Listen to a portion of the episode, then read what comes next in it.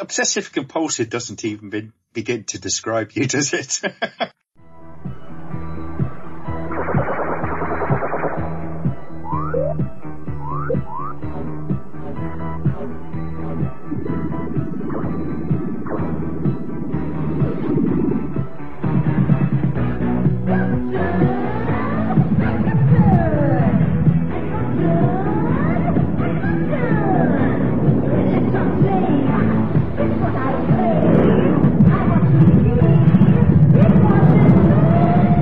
Radio Drome. Welcome to another episode of Radio Radiodrome. I am Josh Hadley. With me as always is the ever grumpy Peter. Oh yeah. Yeah. Windows 10 can, uh, sit on a spinning chainsaw cock. I think that would be fitting. I can't disagree with you. Cecil is out. Riker, his son, had an ear infection shortly before this. His, he needs to take care of his son. So sitting in, I, I called in his non-union British equivalent, Glenn Criddle. Yeah, I'm acting as the stunt double today. But with that accent, all the girls will be swooning over you. Yeah, I doubt it. if you guys want to swoon or get swooned, you go to adamandeve.com. Use the promo code DROME, D-R-O-M-E, and you will get 50% off of a single item, three free DVDs, a free sex swing, and free US shipping. Just use the promo code DROME at adamandeve.com. So what I want to talk about tonight is a couple of weeks ago, Steven Spielberg made a couple of interesting comments. They got me thinking, film has really, really changed in the last, even just 10 years from where it was in 2009, let alone to where it was, say, in 1999 or 1989. so let's start with the Steven Spielberg comments. He was having problems with the Oscars coming up that there are Netflix movies being nominated for Oscars and he doesn't think that they should be Oscar nominated because, and the way he puts it is streaming is done either on a television or like your, you know, a, a pad or a phone or some sort of a mobile device that these are TV movies. They should not qualify for Oscars or other awards because they are not films. Mm. Quote, I love television. I love the opportunity. Some of the greatest writing being done today is for television. Some of the best directing for television, some of the best performances are, are on television today. The sound is better in homes than it has ever been in history, but there's nothing like going to a dark theater with people you've never met before and having the experience wash over you. That is something we truly believe in. I don't believe. What does that have to do with the quality of the actual film? I, am getting like, to that. I, I'm, I'm still quoting. I don't believe that films that are just given token qualifications in a couple of theaters for less than a week should qualify for the Academy Award nominations. Fewer and ah. fewer filmmakers are going to struggle to raise money or to compete at Sundance and possibly get one of the specialty labels to release their films theatrically. And more of them are going to let the SVOD, streaming video on demand, business finance their films, maybe with the promise of a slight one week theatrical window to qualify for awards. But in fact, once you commit to a television format, you're a TV movie, not a movie. Unquote. What he's saying is streaming is so different from what we think of as a film that those should not qualify as films. I agree and I disagree.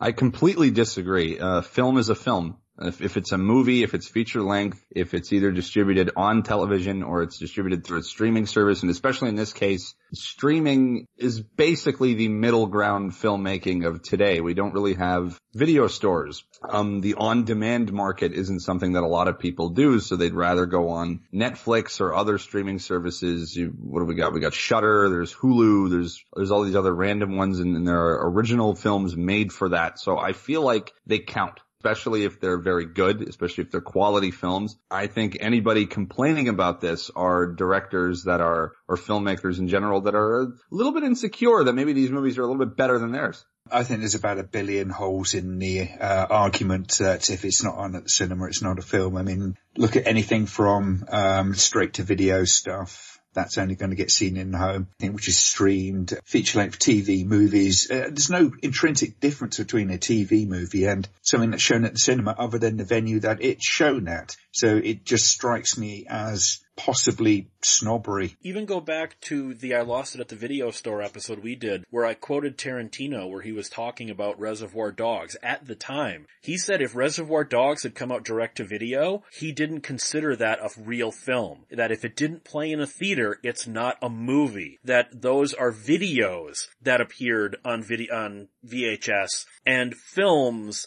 played in theaters. Yeah, but then you're, all you're talking about is a venue. You know, um, that's the, literally the only difference is the venue in, in, which it's initially screened, whether it's an event or not. And uh, I, I, think devaluing the thing itself and saying that can't be compared to what happens in this particular venue is ridiculous. Can you imagine it in any other kind of arena, whether it's a game of football uh, a piece of theatre. Just because a theatre is not necessarily done on a stage doesn't mean it's not a piece of theatre. So as an argument, I can't understand where he's coming from other than a films happen only in the cinema kind of um, approach, which I think is patently ridiculous to to be quite honest. Well, I think he's also talking about like awards being on Netflix, which is essentially TV, because he he did clarify later that he thinks movies like Roma, the the Netflix movie that's up for all the Oscars, should not be up for Oscars. It should be up for mm-hmm. Emmys because it's television. That this is a TV movie, and and there has always been that separation. TV movies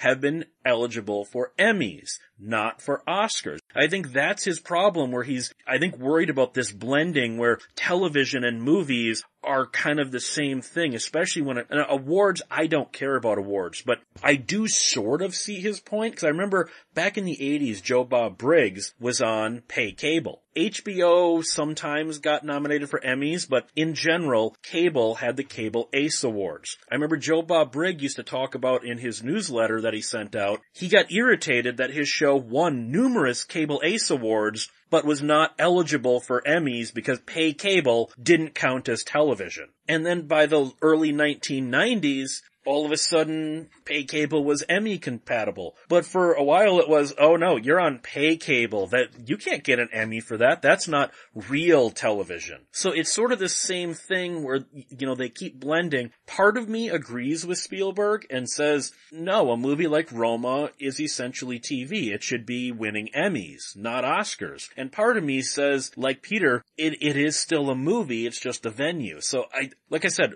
I don't, I'm not trying to say one way or the other. You can d- agree or disagree. You know, I don't like streaming. I don't know what to think about this one because I agree with Spielberg and I don't. For me, it's, it's as much a case of looking at what the format of the, the thing is. A movie is fairly easy to define in a lot of respect in it. It's generally a self-contained story that's told usually between 60 to 120 minutes generally speaking. And it, it's kind of a one shot deal, sequels notwithstanding. Whereas TV tends to be deliberately and overtly episodic. So, I mean, when you're looking at the actual thing, I think that's, um, that's an easy way to define what a movie is, you know, regardless of what format it actually happens to be aired on.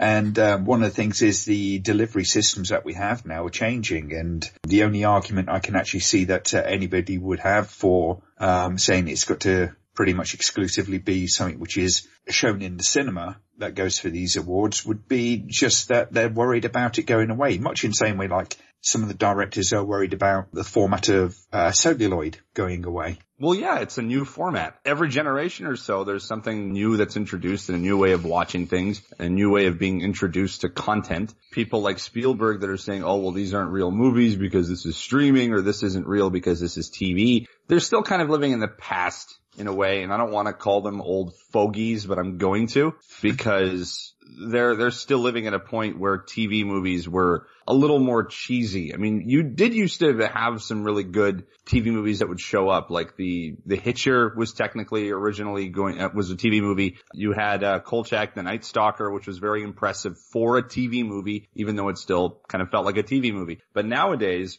you see movies that are produced by Netflix or by other streaming services or ones that are made for TV or even TV shows themselves, the, the quality sometimes more often than not is actually better than a lot of the stuff that we're seeing in theaters to begin with. It's so much more accessible to people. A lot more people are streaming now. A lot more people are getting downloadable content or ordering things online. it's, it's become its own service to where lots and lots of people are watching it and tuning in, uh, just as much as people that are going to go see, see things in, in theaters in these so-called experience of sitting in a dark room with a bunch of people you never met. Shut up, you pretentious old People are watching movies and they're enjoying them. It doesn't matter where they're watching them as long as they're enjoying them genuinely. You know, for all you know, they're getting together with friends in their dark living rooms and watching it on their TV with their surround sound and all this stuff. It really doesn't matter how you watch a film as long as the experience still feels special. It, it just sounds really pretentious to me and in a lot of ways very insecure because they're, they're worried that their way of making films is becoming obsolete. It's, it's just kind of a, it, to me, it's just, it's just a deal with it sort of thing. It's like times are changing. People are still making movies, just a lot of people are watching them kind of differently. But the bleed I think is the, is what people like Spielberg are more afraid of. Because now you've got these rumblings. Now YouTube has not been making the rumblings, but other people have that shows like YouTube originals like Cobra Kai, why can't that be nominated for an Emmy if Netflix shows can be nominated for Emmys? Because they're both streaming, you watch them on your TV or your pad, and I, I'm thinking, I don't know, when you start putting YouTube videos as Emmy nominatable, that's when I start to see, well then, then the Emmy's pretty mean meaningless, isn't it? Oh yeah, it kind of is because it's such an it's an old system, unfortunately, pretty much created when TV was just TV. But here's the thing. Shows are not just TV anymore. There's a lot of people that watch original YouTube content. There's a lot of people that watch Cobra Kai. It's the same thing with, you know, Academy Awards for, for movies and saying, oh, well, they shouldn't be if it's streaming. Well, too bad. Not everybody's watching things on TV, just as not everybody's watching things, things in theaters. I honestly agree that both Netflix content, YouTube content, wherever, whatever, whatever other streaming service is making quality content that people are enjoying that could be eligible for some sort of award should very well be eligible for that award if it's good enough to be there. Um, I think it's as much to do with the, uh, the nature of the award ceremonies themselves. I think something like the Oscars is becoming a failing format apart from anything else it's it's certainly becoming a, a much more marginalised one. You know, if it can't have access to some great pieces of work, art, whatever you want to call them, these various films that are just happen to have been delivered in a different way, then I think that's as much a loss to something like the Oscars as it is kind of trying to preserve the old guard of cinema as being the um, the height of achievement, which I don't think it is these days. As it is, audiences are dwindling when it comes to cinemas itself. And as much of a shame as that is, it just seems to be the way that it's going. And if that's the case, then something like the Oscars will eventually either have to adapt or die, basically. Well, nobody think, even wants to host them this year. No, exactly. You know, I mean, um, let's face it. I mean, the Oscars is not the greatest example of um, award ceremonies these days anyway, as no, prestigious as it's supposed to be. It's now been overtaken with this bizarre display of politics all the time. And, Jordan Peele being an Oscar winner proves that the Oscars have no meaning. it's, it's just one of those things. It's going to have to adapt at some point. And I think if they don't, then somebody else will make an award ceremony that will be better equipped to deal with that kind of stuff, you know, which will be able to look at movies from other sources, hold them in the same kind of respect and celebrate those kind of films alongside the stuff that would happen at the cinema. I, I think that would be the way that it's going to go. You know, I will not be sad the day that the final Oscars airs. Well, okay, let's shift the focus then a little bit here. How film has changed. Because one of the things I've noticed is television, and I'm not talking TV movies like the Roma situation, but TV shows have started to take the place of where movies used to be, and not necessarily in a great way. Say you're adapting a book. Now, now you'll make a 13 episode, 13 hour long episode series where it should be a 90 minute movie. Like Nightflyers is a perfect example. That's a relatively short book. It was already made into a movie that was already stretching to fill 90 minutes that somehow they decided, you know what? This should be a 13 hour miniseries. And then you sat and watched it and you went, oh my god, so much padding! And you just ask yourself, why did this need to be a TV show? It didn't is the point. And you see this over and over and over and over again in television where you've got five great hours of content and you have 13 hours to fill. And I think a lot of these things, television series, Netflix series, Hulu series, whatever nowadays, would have worked way better as one 90 minute movie than 13 boring as fuck hours of television to tell the same story. For some reason, nowadays it's, let's do it as a TV show, but we don't need to. We're doing it as a TV show. Well, it's all trends. I mean, right now TV is very, very popular as far as like long running episodic formats where you take one whole season of a show and that's the story. Like that season is where the story goes. It's like 13 to 12 episodes. Like it's what they do with the Walking Dead. It's what they're doing with the Marvel shows. It's what they're doing with American Horror Story. They take one story, they take one story arc and they wrap it up within 13 episodes, which obviously is very different from the way TV used to be. TV used to just be more, even if the show wasn't an anthology show, it would be a little more anthology based in a way because it would be a different story every time, even if it had the same characters. I mean, obviously Miami Vice would be a case by case basis. You know, Simpsons would be a day or week, week basis where it's like Bart goes on some adventure or Homer has something at work or Marge has some little sub story. Um, and now it's more, every season is one long 13, 14 hour story arc, which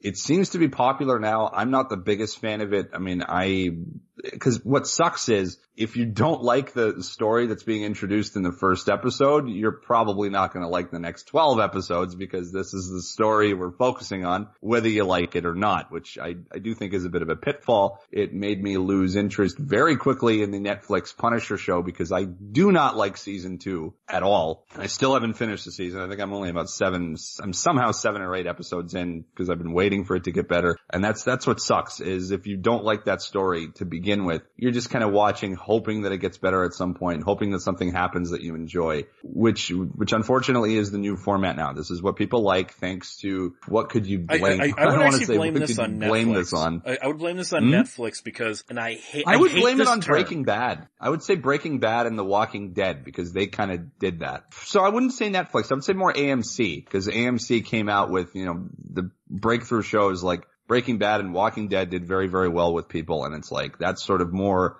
every season is one long drawn out story of, of where they're going to go. Blame it on Netflix for maybe popularizing it even more, but I would fully put the, uh, I would fully put the credit on AMC for how well Breaking Bad did and how well The Walking Dead is doing because Breaking Bad really is like like a 20 to 30 hour film basically or, or longer than that of of one character and his journey and every season is like one storyline basically. Except that was done incredibly well. So that gave it that gave a very good example of okay this is what we can do with this and how it could work really well. Uh Walking Dead did it as well of course and then other shows started to do it so really it's it's more just television and media services following trends and right now the trend is the TV show where one season is just one long movie storyline thing that that comes to its climax by the end of the season and then next season is a new story I, I- so I disagree with that. I, I think, you know, this isn't Netflix's fault, but I'm blaming Netflix, and I hate this term.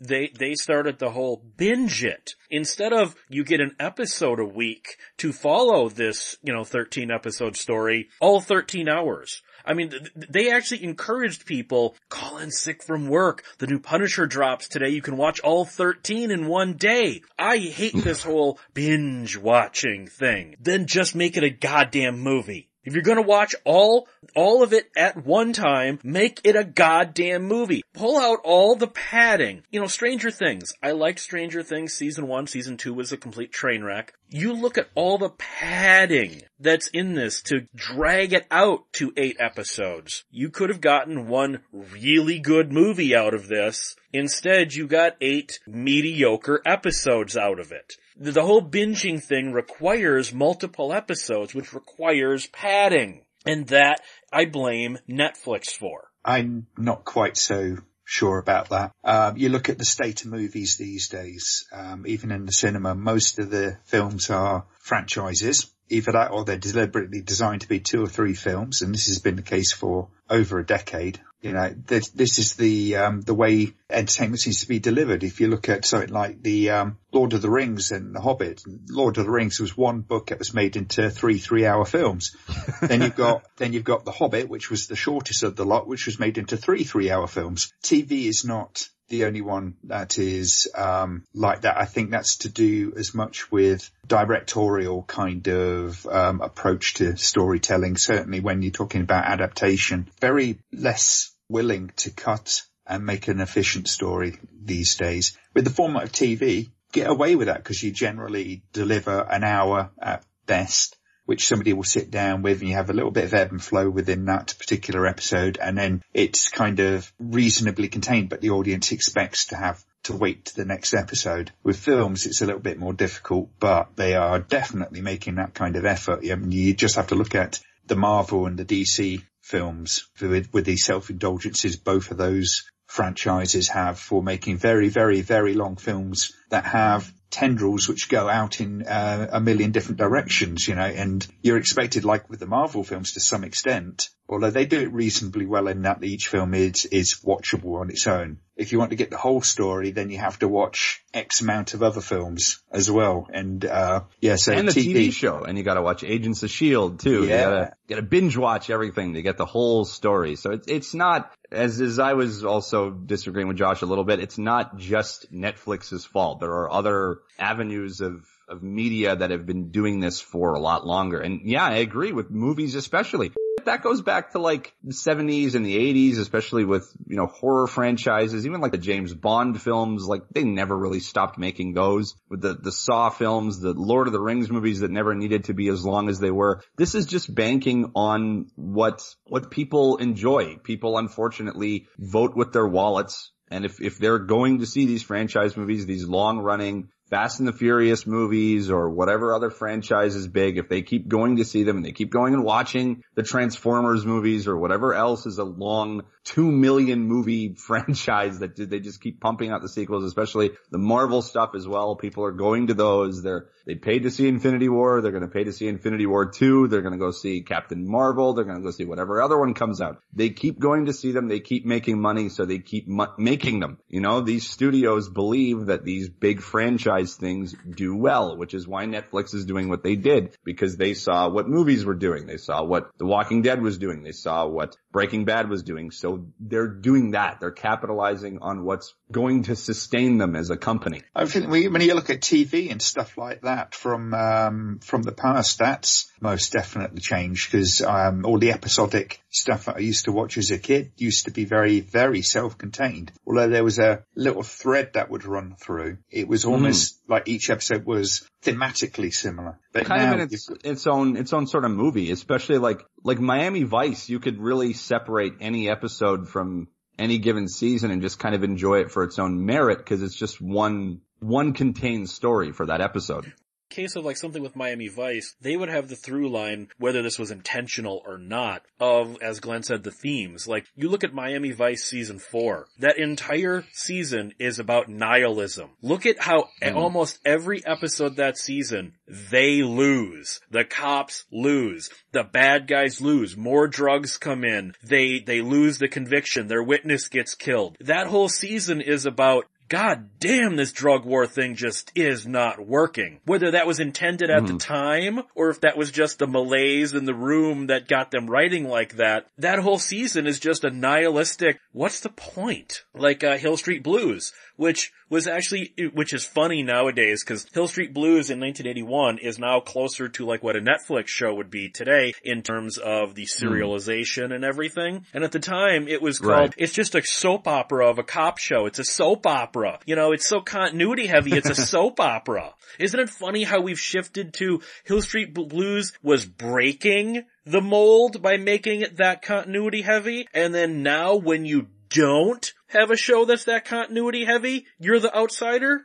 it's pretty funny. you know, in comparison to everything else that's out now, that's, uh, that stands out because it is a series of self-contained things with only a thread which runs through, you know, compared to everything now, which is, um, like you say, I guess in much more of a soap opera uh, continuation kind of format. You brought it up earlier, Glenn. Everything's a franchise today. And I think that is also a problem. Because you look at, let's just go with, with TV right now, which I'll, I'll say Netflix and stuff. There are series that should be one season self-contained shows. I'll, I'll stick with Stranger Things. That first season should have ended there in season two, you really started to notice they are really, really stretching to try and keep this thing going. and then the obvious backdoor pilot in season two with the Chicago trip. Oh god, they're trying to franchise this. And then you look at the plot points we know about season three and you're like, oh, you are stretching, you're stretching so far, you're at the breaking point. And then they're like, well, and we got two more seasons after this. And you, you just think, no, you don't. You ran out of story three seasons ago and you're only in season two. This does not need to be a franchise. Stranger Things was an eight episode miniseries. That's where it should have mm. stayed. This is not a franchise. You wouldn't believe how many TV shows I watch nowadays where I'm like, season one, alright, story's over, all the storylines are wrapped up, oh god, they just announced season two. Okay, and then season two is just, it meanders around and you're like, why can't it just be a miniseries anymore? Like Altered mm. Carbon. Mm. Altered Carbon was a damn miniseries. And they announced season mm-hmm. two. And you're like, God damn it! The story's over! the characters all had the completion of their storyline. This doesn't need to be a series! Well, there's one answer to that, one, one word answer. It's money. Sequels. Uh, yes, exactly. I, I, don't, I don't know if this is partly a, um, nostalgic thing, you know, when you look back, but I think film and TV have become such big business now. You know,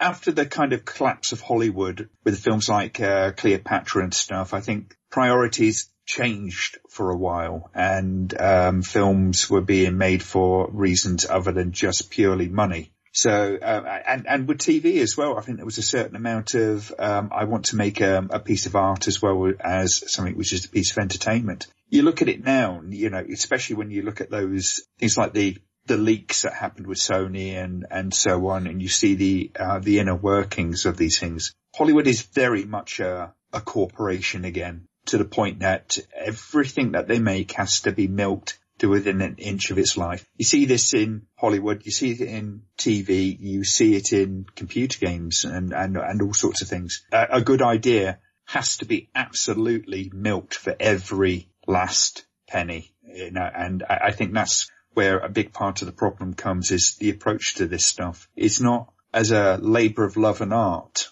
in the slightest now. It's, the creators themselves might be doing that, but the people who are financing it, they want to see the um, the moolah coming back. All in what they can turn into a franchise and as much money that they can make out of it. That's it's as simple as that. Like unfortunately, it is a very very cold and um, in a lot of ways emotionless money making machine look at Ghostbusters at the moment, getting another yeah. remake. Um, whereas most people would kind of look at it and go, yeah, we might want to put this to bed for a decade and then just, you know, kind of, um, see where we go from there. Now, of course, this is the last chance that they've got. Get the, um, what's left of the original cast back, uh, for a send off and you can argue to or fro as to whether that's a good thing. I think if they're going to do it, I guess they might as well do it now, but let's face it, they've got an awful lot riding this, um, on this franchise. This whole kind of ghost corp things, you know, it's,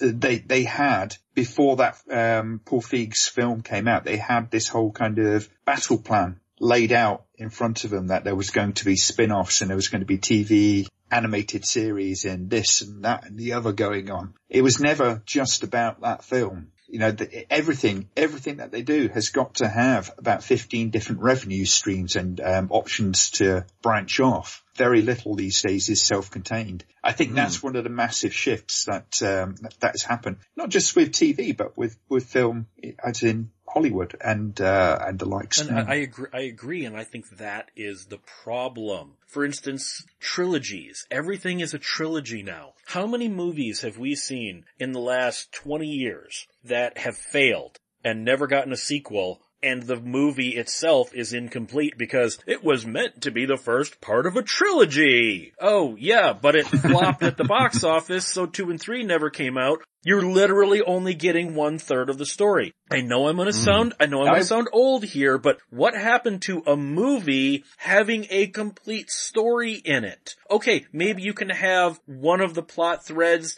angle off in, okay, there, that can be a sequel or a, or another side movie. Now, every movie, you are required to see every other movie in the franchise. What happened to a complete story from minute one to minute 90?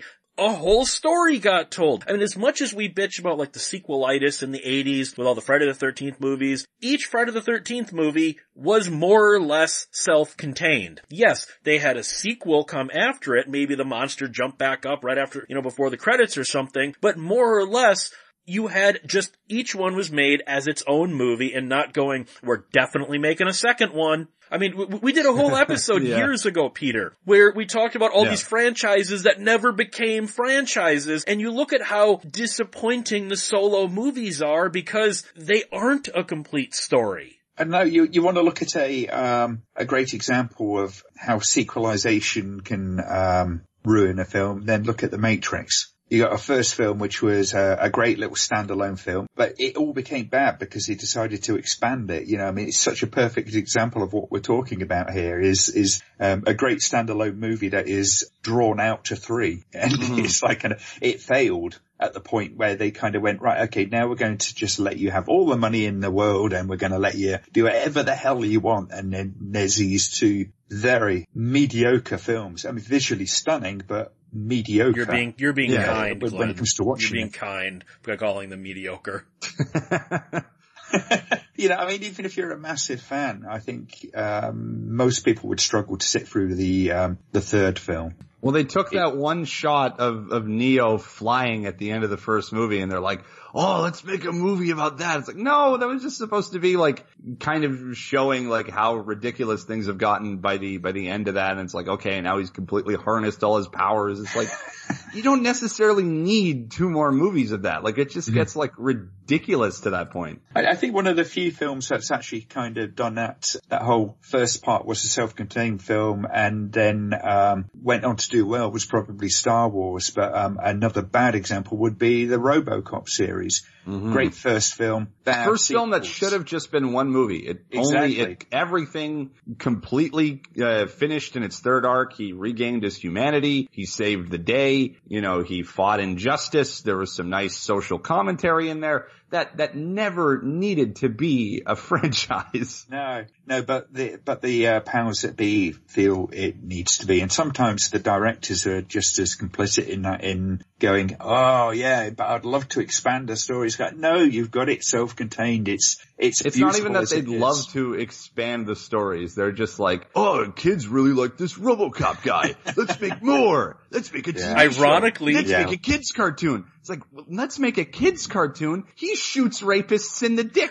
Peter, ironically, kids loved this movie they couldn't go see, but they did anyway because the 80s were great.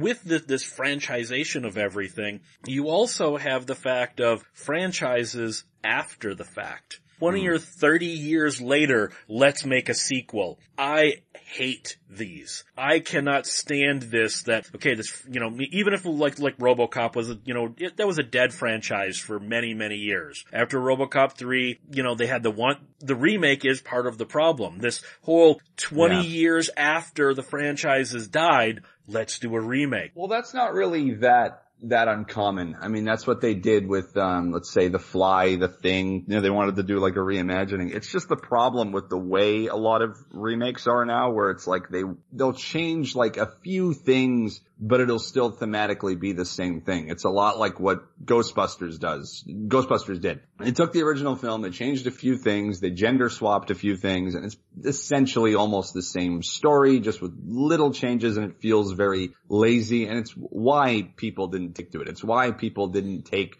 to the RoboCop remake because it's like, well, why would I watch this when I can just watch the original? This is practically the exact same story, just the original did it better. It's, it has nothing to do with like sexism or racism or politics. It, if it's a poorly done remake to a film that still stands the test of time, why go see it? let's do a sequel 20, 30 years after, like Big Trouble in Little China. They're making a sequel now. For a film that perfectly works well as just like a standalone It, thing. first of all, yeah, it doesn't need a sequel, but also John Carpenter tried to make a sequel back then, because remember the movie uh, drastically underperformed. So he tried to make a sequel, nobody was interested then. Now, 30 years later, it's like, hey, not John, do you want to make a sequel? no, that, that's the, that's the last thing we need is a, is another Big Trouble in Little China movie to, uh, basically tarnish the memory of how amazing the first one I, is. I mean, thankfully, it, it, these next two things have never happened, but they've been trying for years. Sci-Fi Channel has been trying to make a They Live TV series that would follow Oh, the events no. of the first film and, and, and I'm quoting, recontextualize them for a modern audience. Shut up. Just shut the fuck up. Stop now. You're wrong. You will continue to be wrong. And this is why for the last eight years, nobody will greenlight this show. And you Mm. got this then, you got this thing with, with Videodrome. They are still, I just read in 2018, we've got a Videodrome remake in the works, but it's gonna be about nanites and the internet. So, absolutely nothing like Videodrome then, huh?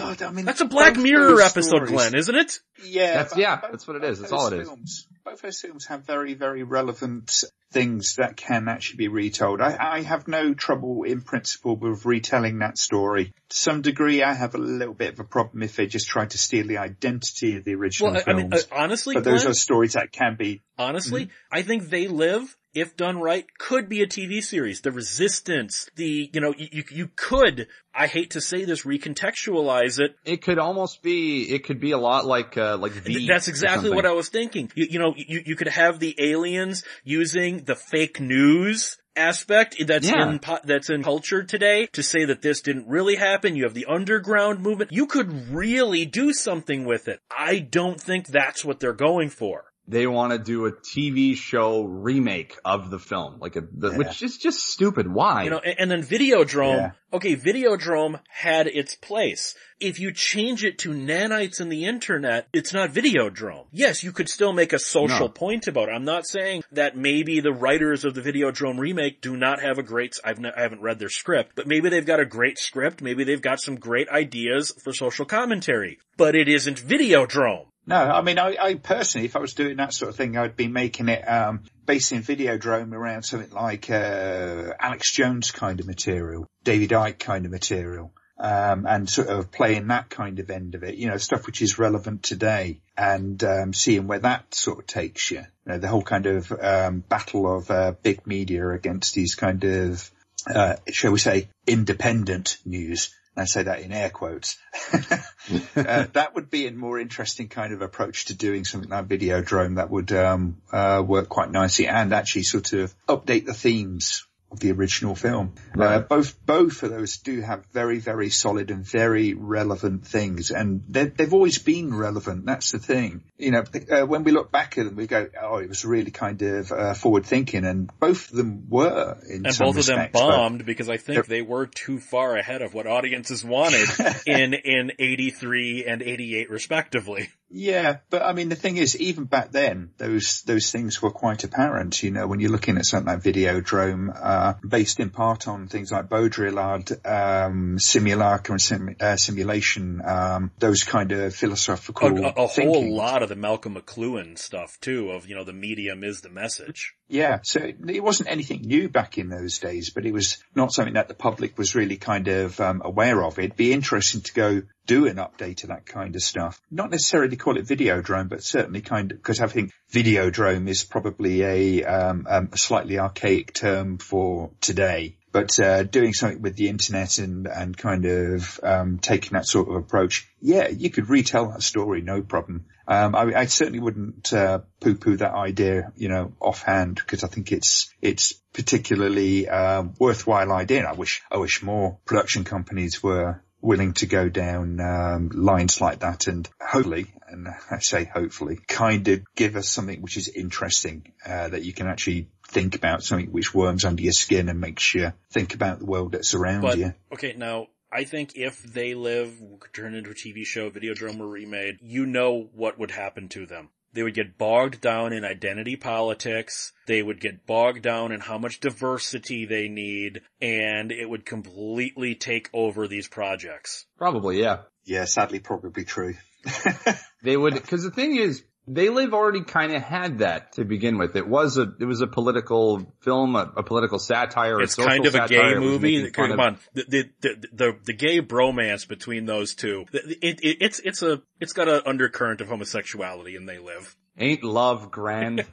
no, but really, it's not only that, but it was. I think Carpenter himself said he was making fun of Reaganomics. He was lampooning characters like Rambo. So a lot of it did have a, a political vibe to it, um, and a social satire to it. Um, but I think what what I would like to say is instead of trying to be all, um, I, I don't want to sound too much like I'm condemning social justice stuff or, you know, they can't have diversity. Of course you can have diversity. The problem is they would make it very on the nose. It would be very much throwing it in your face. You get it, you get it, this character is this because of that. And it's like, just, just have characters. And if they end up being gay, they're gay. And if they end up being trans or crippled or whatever the fuck, that's what they are. That's perfectly fine. Focus on the story. Focus on what the characters are driven by, not who they are as Oh, people. come on, Peter. You know if they did a remake of They Live or did it as a TV series, the new main character would be a gay, black, trans vegan because we have to have identity politics now.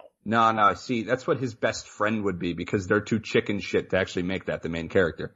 that's the problem with a lot of these, um, these diversified shows or whatever the, whatever the hell is I would almost respect it more if they made that the main character. It's always usually not even the co-character. It's like the, the secondary character somewhere off in the background that shows up to like tell you all about who they are and how unique they are. And it's like they're, and they're not even the main character. It's just, see, people, that's what forced diversity is. That's what it is. We're not saying that it's not a good thing. It's perfectly great to have diversity, more, more characters that are women, more characters that are gay, more characters that are trans. If anything, make a gay main, main character. We, that's something that's needed in action to begin with. You mm-hmm. treat it like it's normal, not like it's ridiculously in your face. And if you really want to show me how ballsy you are, make it the main character. Don't make it their fucking friend that shows up every But other they're episode. trying, they're trying Pussy. to do that, Peter. The Escape from New, Are the, they, the, though? The, the Escape I don't from think that they're the brave Escape enough. from New York remake, Snake Plissken is now a black lesbian woman because you go,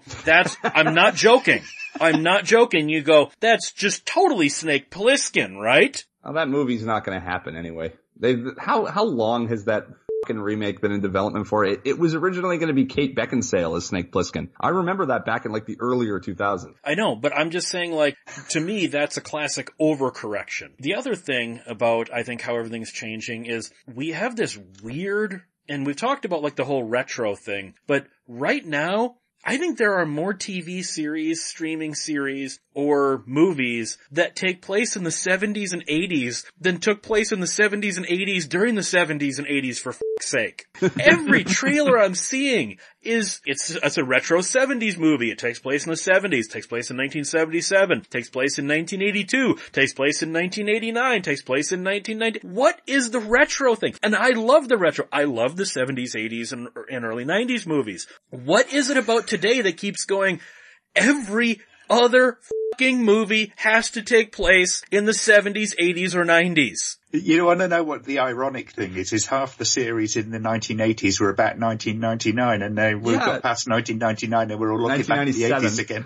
Didn't we used to look forward to the future? Now we're looking back, and I think that is the problem. We're constantly looking backwards. Instead of Max Headroom looking 20 minutes into the future, if they made Max Headroom today, they would make it 80s.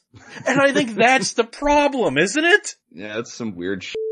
Cause yeah, if you do look at a lot of, a lot of movies and a lot of shows from the, the 70s and the 80s or even the 90s. It was, it was about, it was future centric. It was, oh, the year 2000, the, the year 1997. Not, I mean, and, and I'm sure there were some shows that were meant to take place in the, the 50s or the 40s or whatever, but I, I highly doubt it was in as big of an abundance as nowadays where everything takes place in the 80s. And, and really it's more just, it's a nostalgia thing. I think people have an interest in it. They want to see what the 80s were like. You have more uh, you have all these movie companies popping up that are that are doing re-releases of old movies that were once forgotten. So so people have a have a bone for nostalgia, particularly of the 80s stuff. But I do agree that they they ought to slam the brakes a, a little bit Cause it's like, okay, well that's fine, but you know, back then they, they were looking forward to the future. Like, are we really admitting to such a point that the future sucks this bad that we want to go back to the 80s? well, I, I, I, I, think, you know, it's, it's partly because the 80s, um,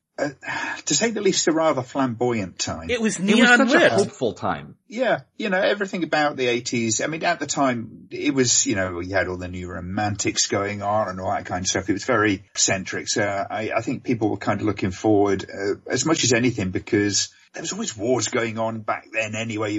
You know, you had the Vietnam War, Falklands War we were involved in, the Cold War was going on. So people were looking forward to their future, either with dread or with hope. But there was more interest in looking forward than looking back, you know, because you, you got the whole kind of post-war sort of period, which everybody was getting, getting past in the 60s was about the only point you could look back and go, oh, that was pretty cool. Yeah, so everybody was naturally kind of looking forward. But you look at it now, I mean, everything's, maybe I'm being a grumpy old man here, but uh, everything is very homogenized these days. There's not an awful lot of character what we've got now. And I, I kind of felt this since the nineties, to be quite honest with you, that most of the, what, what we have, um, in a way of entertainment and stuff doesn't have a whole hell of a lot of identity. But Glenn, look, look at something like All in the Family. 1971 mm-hmm. and, you know, it went through 1984. All in the Family was contemporary and it was all about the future. It was about Archie Bunker being unable to accept that things are changing. People are coming out of the closet, that black people are marching for their rights, about the women's lib movement. That whole show is about the future and the fear of the future of middle America. If mm. you hmm. think about it, that is what All in the Family was about. It wasn't about family values. It wasn't about the past. It was about someone unable to let go of the past. Someone who was mm. afraid of the future. I think um, Archie Bunker was actually based on a British TV series from from Cities in Sickness and in I thought Health. it was Till Death. I, I, th- I thought it was Till Death Do Us Part. Yeah, yeah, it's basically that's like their their sister series. One set before, and one was later. Uh, Till Death Do Us Part, and then uh, oh no, in Sickness and Health, and then Till Death Do Us Part. But uh, very much the same kind of themes. You got one character who's very much stuck in the past and uh, doesn't like the fact that the world's changing around him. And some so, people could say that's me yeah. today, considering I don't like modern movies. I, I, I, see the irony, well, commenters. I do see it. So you, you are, you are Alf Garnett. but at the same time, th- there's that really funny quote from Southland Tales. Scientists now think the future is going to be far more futuristic than originally predicted. We need to look forward. You, you, you, you do have things like Black Mirror and that, which are very much a dark look forward. But I mean, that existed too. You know, we, we had Twilight Zone and, and, uh, Outer Limits. So that's, that's not, uh, that, that's perfectly fine, I think. But it's like we need some more stuff that looks forward positive. Well, I, not necessarily positive. I just, I don't like the retro stuff when it's retro for the sake of retro. For instance, everyone mm. just falls over themselves. The Goldbergs, the Goldbergs, this show, the Goldbergs. It's so amazing. Oh my god, the, the, the Transformers are on this episode. Oh my god, Freddy Krueger show. I've seen maybe a dozen episodes of the show. Maybe I've seen the wrong ones. Every one of them is just reference, reference, reference, reference, reference, reference, reference, character says a line, reference, reference, reference, reference, reference, reference, reference, reference. The whole show is just referencing things from the 80s. I blame Tarantino. It's like, but these are not stories set in the 80s. I mean, they are, but they aren't stories of the 80s. They're stories that are going, look, I bought the new Transformer. At the same time, people nitpick me because like that Transformers episode, my brother got super pissed at me. So wait a minute, he just bought a Wave 3 Transformer and yet the store shelves are full, still full of Wave 1? No, no store still, ha- and he's like, can you just shut up and enjoy this? And I'm like, no, not only is it stupid, it's inaccurate stupid. Obsessive compulsive doesn't even be, begin to describe you, does it? I, I just think if we're going to keep looking back, we should look back in the right way. Uh, How about a TV show about a weird new disease that's sexually transmitted and no one knows what it is and the fear that the characters have not knowing what the gay cancer is. Instead of jokes, how about something that really epitomizes the fear of that time, or it uses something from the 70s and 80s to actually tell a tale that is relevant to something today, such as set a tale in 1996, the creation of Fox News because they falsely believe that the news media is a, is a left-wing conspiracy and they need a right-wing counterpoint in the creation of Fox News. Look at the environment of that instead of just, huh, 90s, look at the hair. That's what most of these retro shows are. They are just reference, reference, reference, reference, reference, and jokes about the references. Most of these don't use their period setting to actually tell a story. That's what pisses me off. That's why I didn't like Ready Player One. Why I didn't even care to see it because everybody that told me reasons why I should see it is, oh, but this character shows up and Iron Giant was in it. Yeah, but how is the movie? Who cares? These characters show up. So go fuck yourself then. Movie reference the movie. I want to go see a movie just because Spawn shows up or because Jason shows up. God damn it. I'll go watch the HBO Spawn cartoon or I'll go watch Friday the 13th or I'll watch fucking Iron Giant. I'm not going to watch a movie that sells itself to me just because a couple of these characters show up for nostalgia's sake. yeah, I mean that's that's cultural appropriation, right? Yeah. there. Quit appropriating my 90s, you know, fuckers. When, when you kind of look at that stuff and, and basically they're just taking this stuff lock, stock and barrel and just throwing it back at you with no real appreciation for, for what that was about at the time, then, um, then yeah, yeah, it's ridiculous. You, you look at the eighties and stuff like that and where some of the humor comes from when it was uh, about political tensions at the time and all that kind of stuff. If you take that stuff and you throw it out now, it, it's meaningless unless you have that context of, you know, the Cold War in the background and all that kind of stuff going on. It, it misrepresents it so badly that you kind of look at it, you go, it's kind of sneering. That's what I don't like. That's what I don't like when it comes to nostalgia is just, um, using it frivolously and not trying to understand where it is that that came from and, and why people appreciate that stuff. It's just like, oh, look at this awesome thing or look at this silly thing from back then. And I don't like that in the same way that I don't like li- with, um, like scary movie and things like that, mm. where they take little references from various movies and just go, oh, doesn't that look stupid? Well, it Uh, almost it seems more it, it seems just more disrespectful or just the the sake making fun of it for the sake of it, not doing any satire, not doing anything like that, just just pointing at something and laughing. Remember the seventies how dumb they were? Yeah, just like the just stupid the, the and stupid. remake of uh when they did the Chips movie or when they did Dukes of Hazzard or recently when they did Baywatch. It was basically just like look how dumb this old thing was. Now watch our movie making fun of it for an hour. It's like no, I I don't think I will. See, the final thoughts on how film has changed. Do you think that it is like Spiel, is Spielberg being a doom crier here, or does he have, I think he has some valid points, but there are other things I do disagree with him on. I haven't seen Roma, but I, I think Roma probably deserves its Oscar nominations, but I do agree that this could start a bleed where within five years, all the Oscar nominations are freaking Netflix movies, and I do think that would sort of take away from it. I don't know. I just think some filmmakers need to stop bitching and realize uh, realize that ch- that times are changing. There, uh, Archie Bunker. I, I kind of think that again, times are changing. The delivery methods are changing. Cinema and the uh, award ceremonies, uh, particularly with the award ceremonies, they need to look at the things that they're giving the prizes to rather than how they're delivered. Although I do understand why cinema would want to have its own awards kind of setup, but uh, when it comes down to it, the idea of saying just because it was streamed or it was straight to video or whatever, um, doesn't make it, well, makes it intrinsically less valuable than something which was shown at the cinema. I can give you a million examples of, um, films that break that particular approach. Well, then finally, where can people find the Peter? Uh, you can find me hopefully recovering files that I haven't backed up thanks to Windows 10 being a piece of donkey shit.